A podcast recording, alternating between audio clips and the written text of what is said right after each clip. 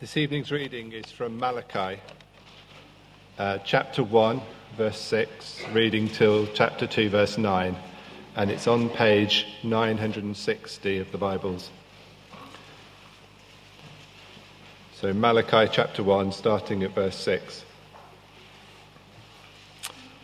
A son honours his father, and a servant his master. If I am a father, where is the honour due to me? If I am a master, where is the respect due to me? says the Lord Almighty. It is you, O priests, who have shown contempt for my name. But you ask, How have we shown contempt for your name? You place defiled food on my altar. But you ask, How have we defiled you? By saying that the Lord's table is contemptible. When you bring blind animals for sacrifice, is that not wrong? When you sacrifice crippled or diseased animals, is that not wrong? Try offering them to your governor. Would he be pleased with you? Would he accept you? says the Lord Almighty.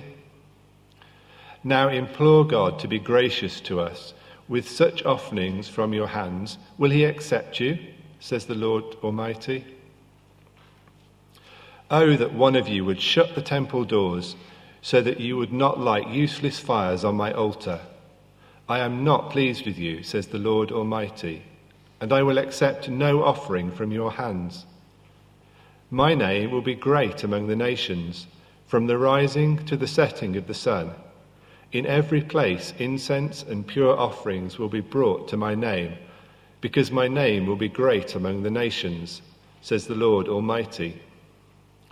But you profane it by saying of the Lord's table, It is defiled, and of its food, It is contemptible. And you say, What a burden! And you sniff at it contemptuously, says the Lord Almighty. When you bring injured, crippled, or diseased animals and offer them as sacrifices, should I accept them from your hands, says the Lord? Cursed is the cheat who has an acceptable male in his flock and vows to give it, but then sacrifices a blemished animal to the Lord. For I am a great king, says the Lord Almighty, and my name is to be feared among the nations. And now this admonition is to you, O priests. If you do not listen, and if you do not set your heart to honour my name, says the Lord Almighty, I will send a curse upon you, and I will curse your blessings. Yes, I have already cursed them, because you have not set your heart to honour me. Because of you, I will rebuke your descendants. I will spread on your faces the offal from your festival sacrifices, and you will be carried off with it. And you will know that I have sent you this admonition, so that my covenant with Levi may continue, says the Lord Almighty. My covenant was with him, a covenant of life and peace and I gave them to him. This called for reverence, and he revered me and stood in awe of my name. True instruction was in his mouth, and nothing false was found on his lips. He walked with me in peace and uprightness, and turned many from sin. For the lips of a priest ought to preserve knowledge, and from his mouth men should seek instruction because he is the messenger of the Lord Almighty. But you have turned from this way, and by your teaching have caused many to stumble. You have violated the covenant with Levi, says the Lord Almighty. So I have caused you to be despised and humiliated before all the people, because you have not followed my ways, but have shown partiality in matters of the law. This is the word of the Lord. Let me pray as we start our time together this evening. Father God, we thank you for your word. We thank you for that passage that we've just had read out for us. Help us this evening to recognize that it is so relevant for each and every one of our lives. Amen. I don't know if you've been watching the Netflix original series The Crown. Sarah and I have both been really enjoying this series, and it's done really well. It's two seasons in, and it's already uh, winning lots of different awards. In The Crown, we see the portrayal of the royal family and of the Queen. And what's really notable is that every time they make a royal visit anywhere, those meeting them pull out all of the stops. No expense is spared, no effort is too great, from lavish banquets to the finest clothes being worn. Only the very best will do. And rightly so. After all, this is the Queen. She's kind of a big deal. So, can you imagine just how ridiculous it would be if, on one of her international visits, a foreign dignitary sent to welcome her to his country rocked up in a tracksuit? His hair's a mess because he hasn't bothered to shower that morning, and instead of an impressive banquet, he's holding in his hands a happy meal. It just wouldn't happen, would it? Can you imagine just how insulting that would be? This is the Queen. And she's not being paid the respect and honor that she's due. And yet, what we're thinking about this evening is far more shocking and much more serious. We move away from the foreign dignitary to ourselves, and from the Queen to God.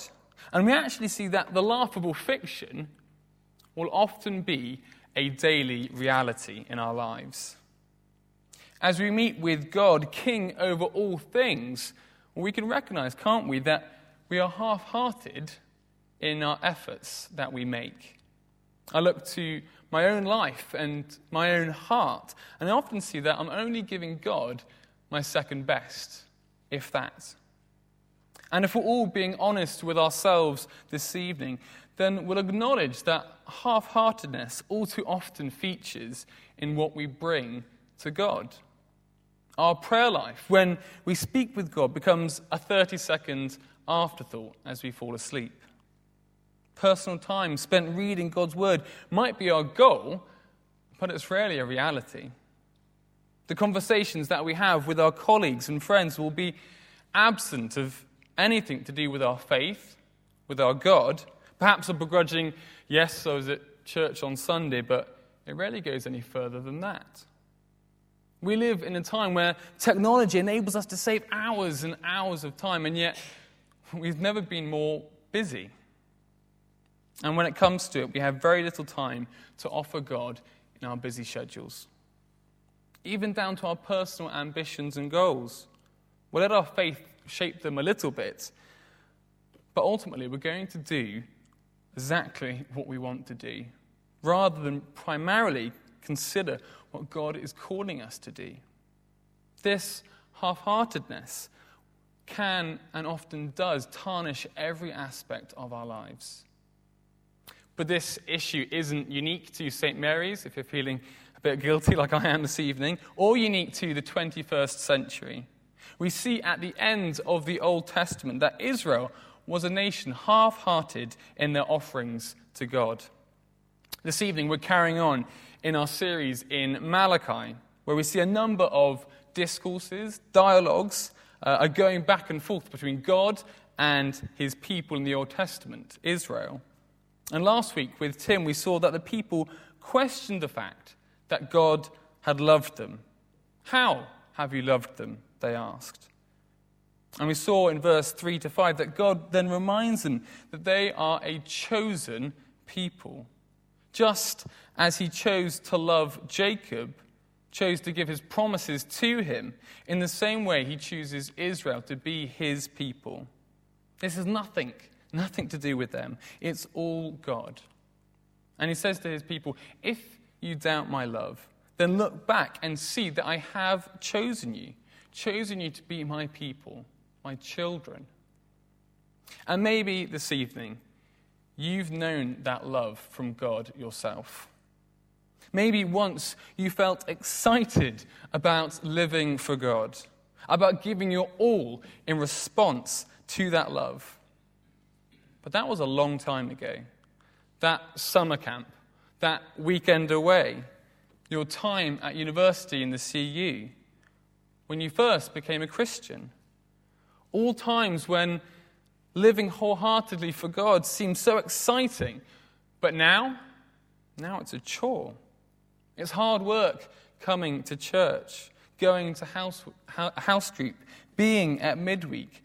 Connect and Unite aren't as new and as exciting as they used to be.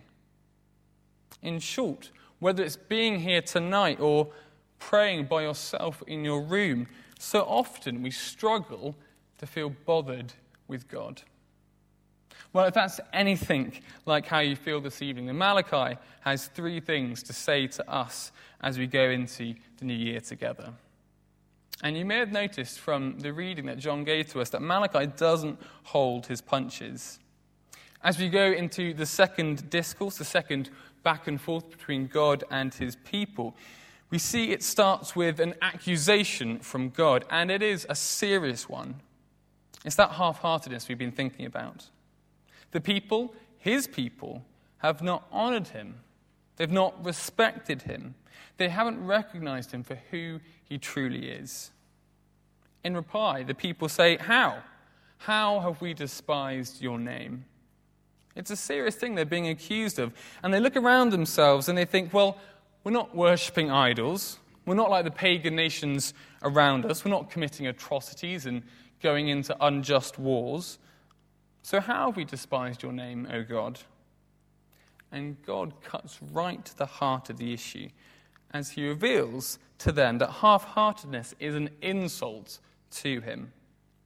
And this is our first, uh, first point God is not an afterthought. Have a look at verse 7 to 8.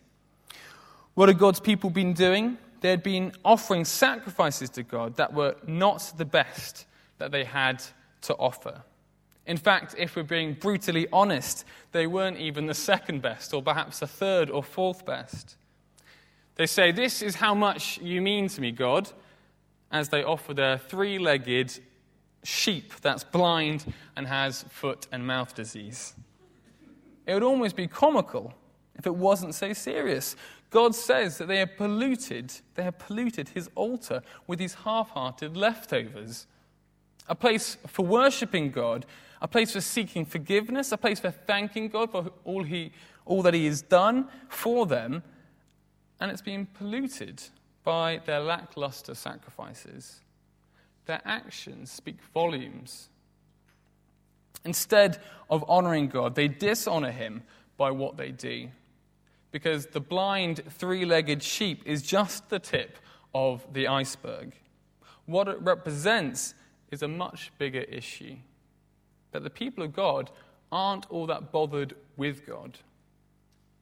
You wouldn't treat your governors like this, says God in verse 9. Do you think they would accept your dodgy sacrifices?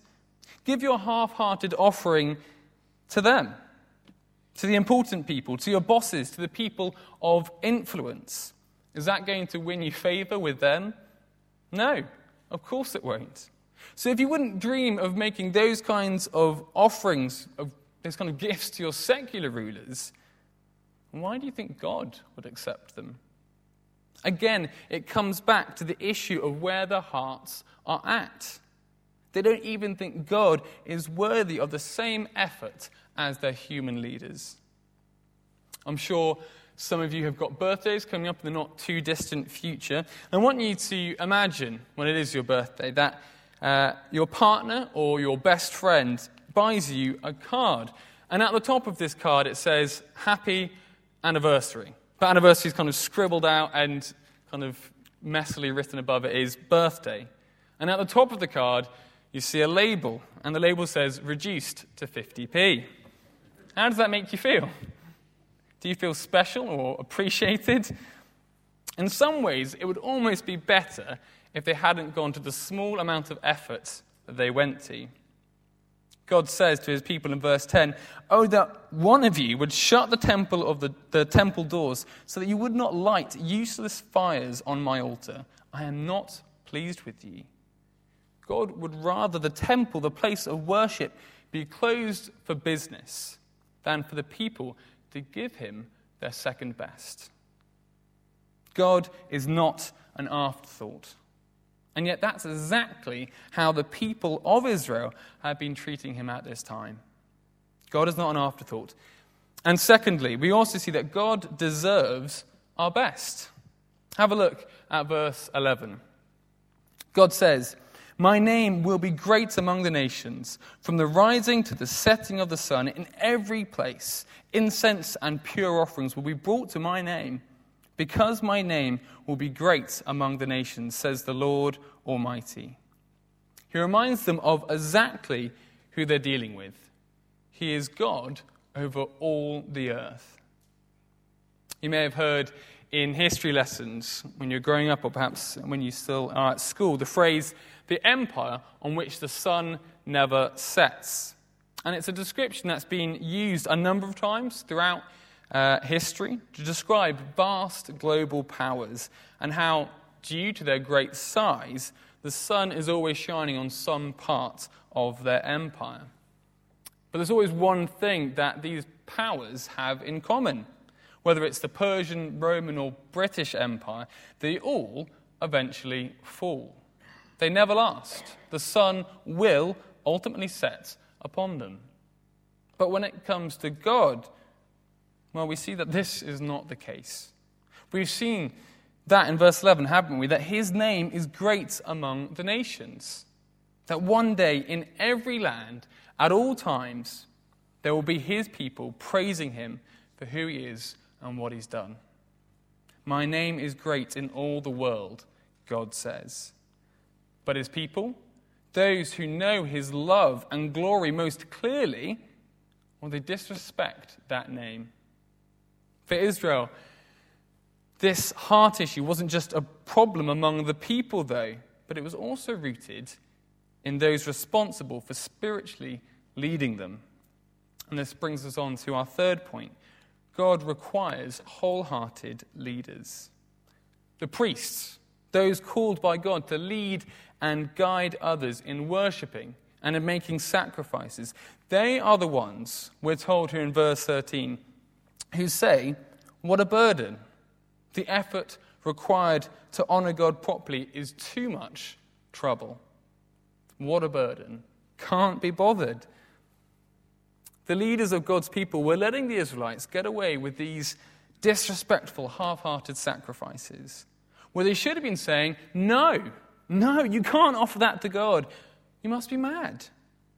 This is the God who rescued us, who created us, who loves us. How dare you offer your second best to Him?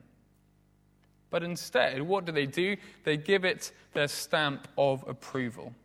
It's okay by them because the effort of living for God wholeheartedly was simply too much to bother with. In chapter 2, verse 1, God gives them an incredibly graphic and serious warning.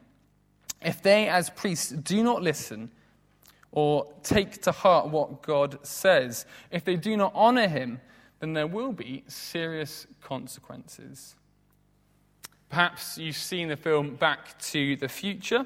There's a whole trilogy of them. And the villain in those films is a guy called Biff. And he is really persistent in chasing down Marty McFly, the hero of the films. And in one of the films, it's an epic car chase. And finally, Biff gets what's coming to him. He gets covered in manure. Biff doesn't listen to the warnings of his fellow passengers to slow down, to watch out, and he ends up covered in manure all over him, his car, and his face. It's disgusting. It's the complete low point of the film for Biff, the ultimate disgrace. Well, here in Malachi, we see that if these priests don't listen to this serious warning, don't start leading God's people properly, then they're going to end up with feces on their face. That's what Malachi says here. It's really strong stuff offal, the entrails and the poo of the animals that they're offering to God, is going to be on their face if they don't listen.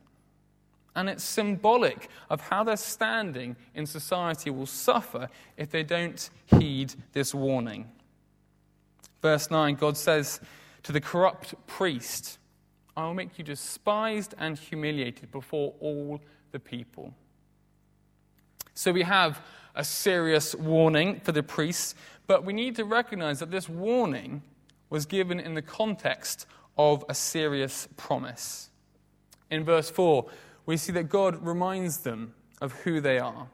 Levi was the ancestor of the priests, they were the Levites. And as such, God had entered into a solemn and binding promise with them, a covenant. And this covenant that God had made with them was a promise that, if kept, would bring peace, life, and a reverence for God.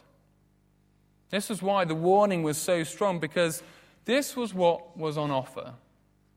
If they stuck to it, if they kept their half of the promise as the people's spiritual leaders, then life, peace, and a respect for God was all on offer for them. So, what exactly was uh, their half of the promise? How exactly were the priests to keep their covenant with God? Well, thirdly, we also see here the serious responsibility of the priests that they held in their role. They were called out from among all of the other people of Israel to spiritually lead the nation, offering their sacrifices to God and teaching God's law to the people. And Malachi gives us a very clear image of what the perfect priest should look like. Read again with me, verse 5 to 7. My covenant was with him, a covenant of life and peace. And I gave them to him. This called for reverence, and he revered me and stood in awe of my name. True instruction was in his mouth, and nothing false was found on his lips. He walked with me in peace and uprightness, and turned many from sin. For the lips of a priest ought to preserve knowledge, and from his mouth men should seek instruction because he is the messenger of the Lord Almighty. This is what the priest should look like someone who reveres and respects God, someone who teaches truth, who says nothing which is false, no lies, someone who walks in step with God, whose lifestyle is righteous, pleasing to God. Someone who, in doing all this, points people to salvation and helps them to turn away from their sinful lives. Someone who truly is God's messenger. That was what the serious responsibility that these priests held, that they were given.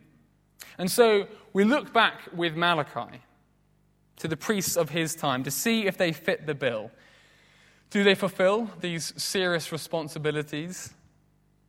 in verse 8 to 9, we see that the answer is a resounding and devastating no. Instead of living upright lives that please God, they have turned from living God's way. Instead of bringing people to salvation and away from sin, they cause others to stumble. They do the complete opposite and push people away from God. Instead of teaching truth, they show favoritism and pick and choose with God's laws to better themselves.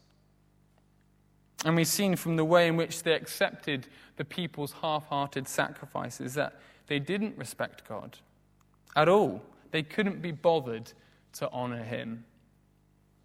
Ultimately, uh, instead of uh, keeping this binding promise, this covenant, they have violated the covenant with God.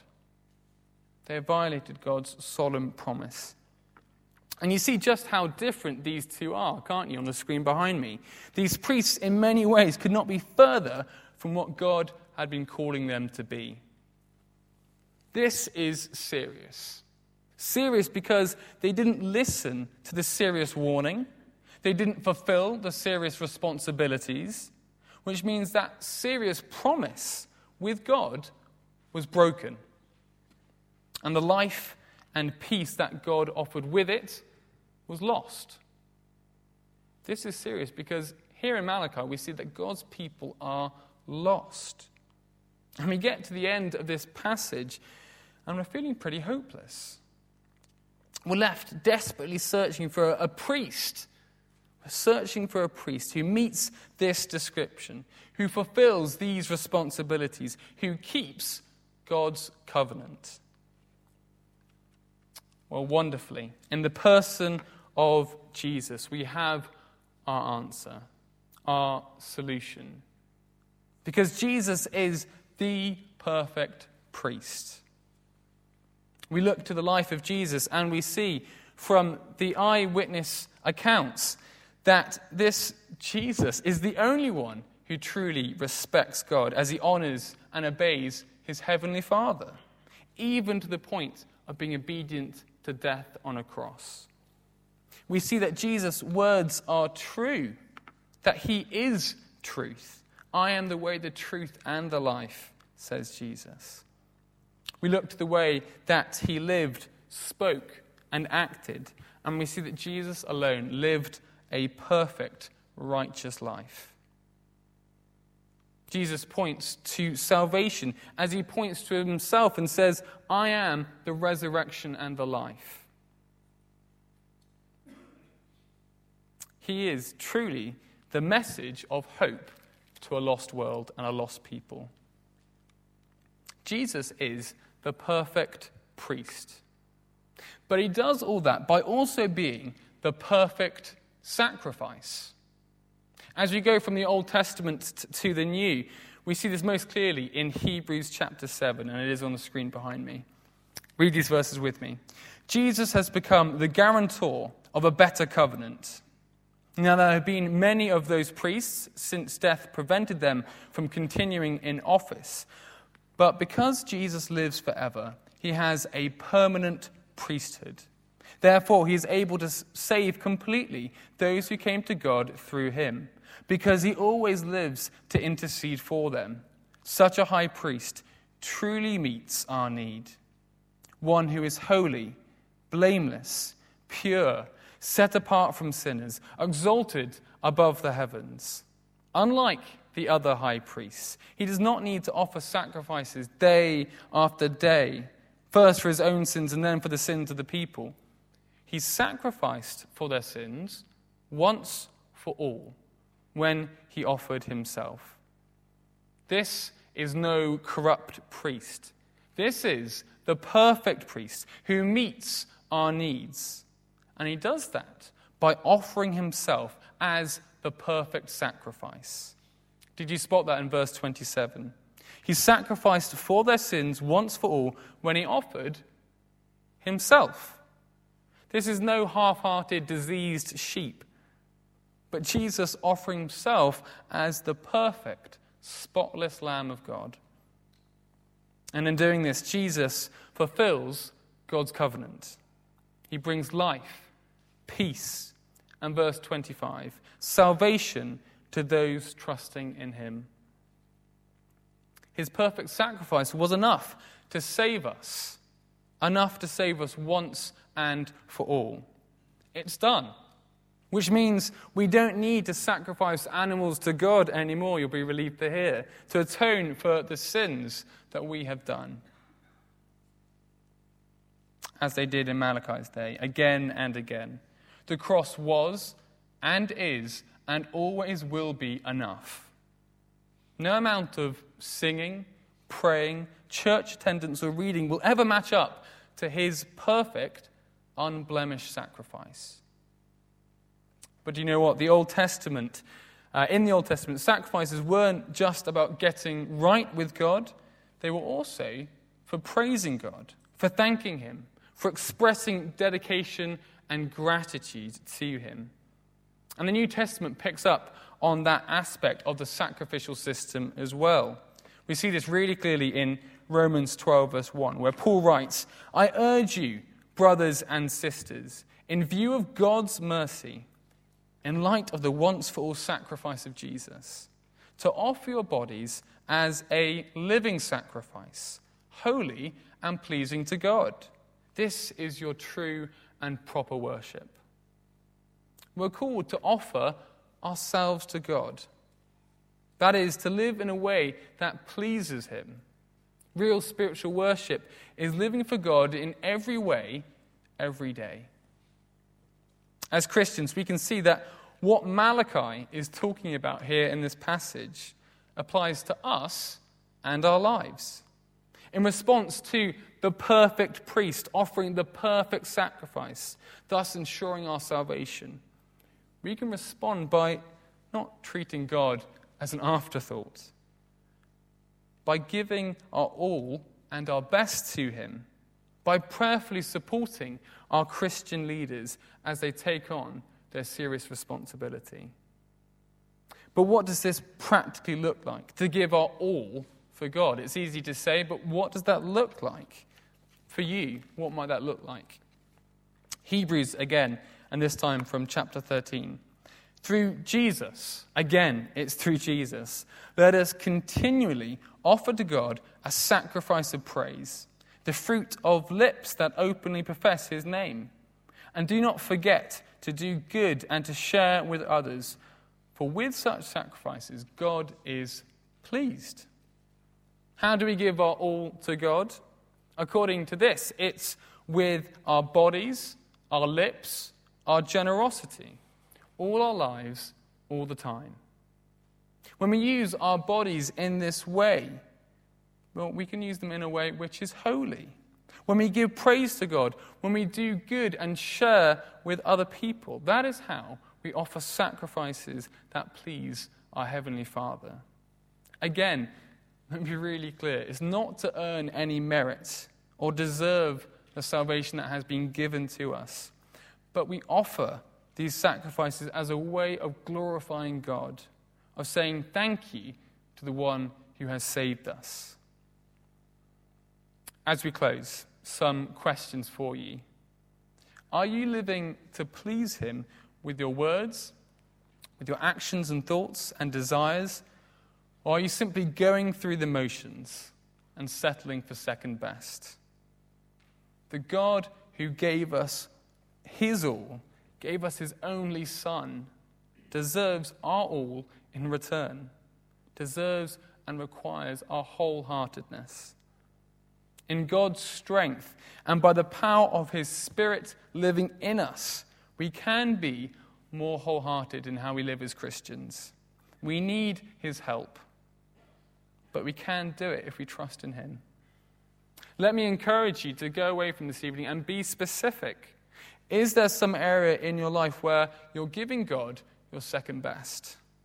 What particular temptation are you going to fight that much harder? Are you going to read the Bible more? How? Which friend are you going to speak to? Don't, deal, don't do this because you feel guilt tripped into doing it. Don't do it because that's how you'll be right with God. Don't do it because Steve Sweet says you should. Examine your life for half heartedness because God is a God who is so, so worth your best. Let me pray. A moment to reflect upon what we've heard from Malachi.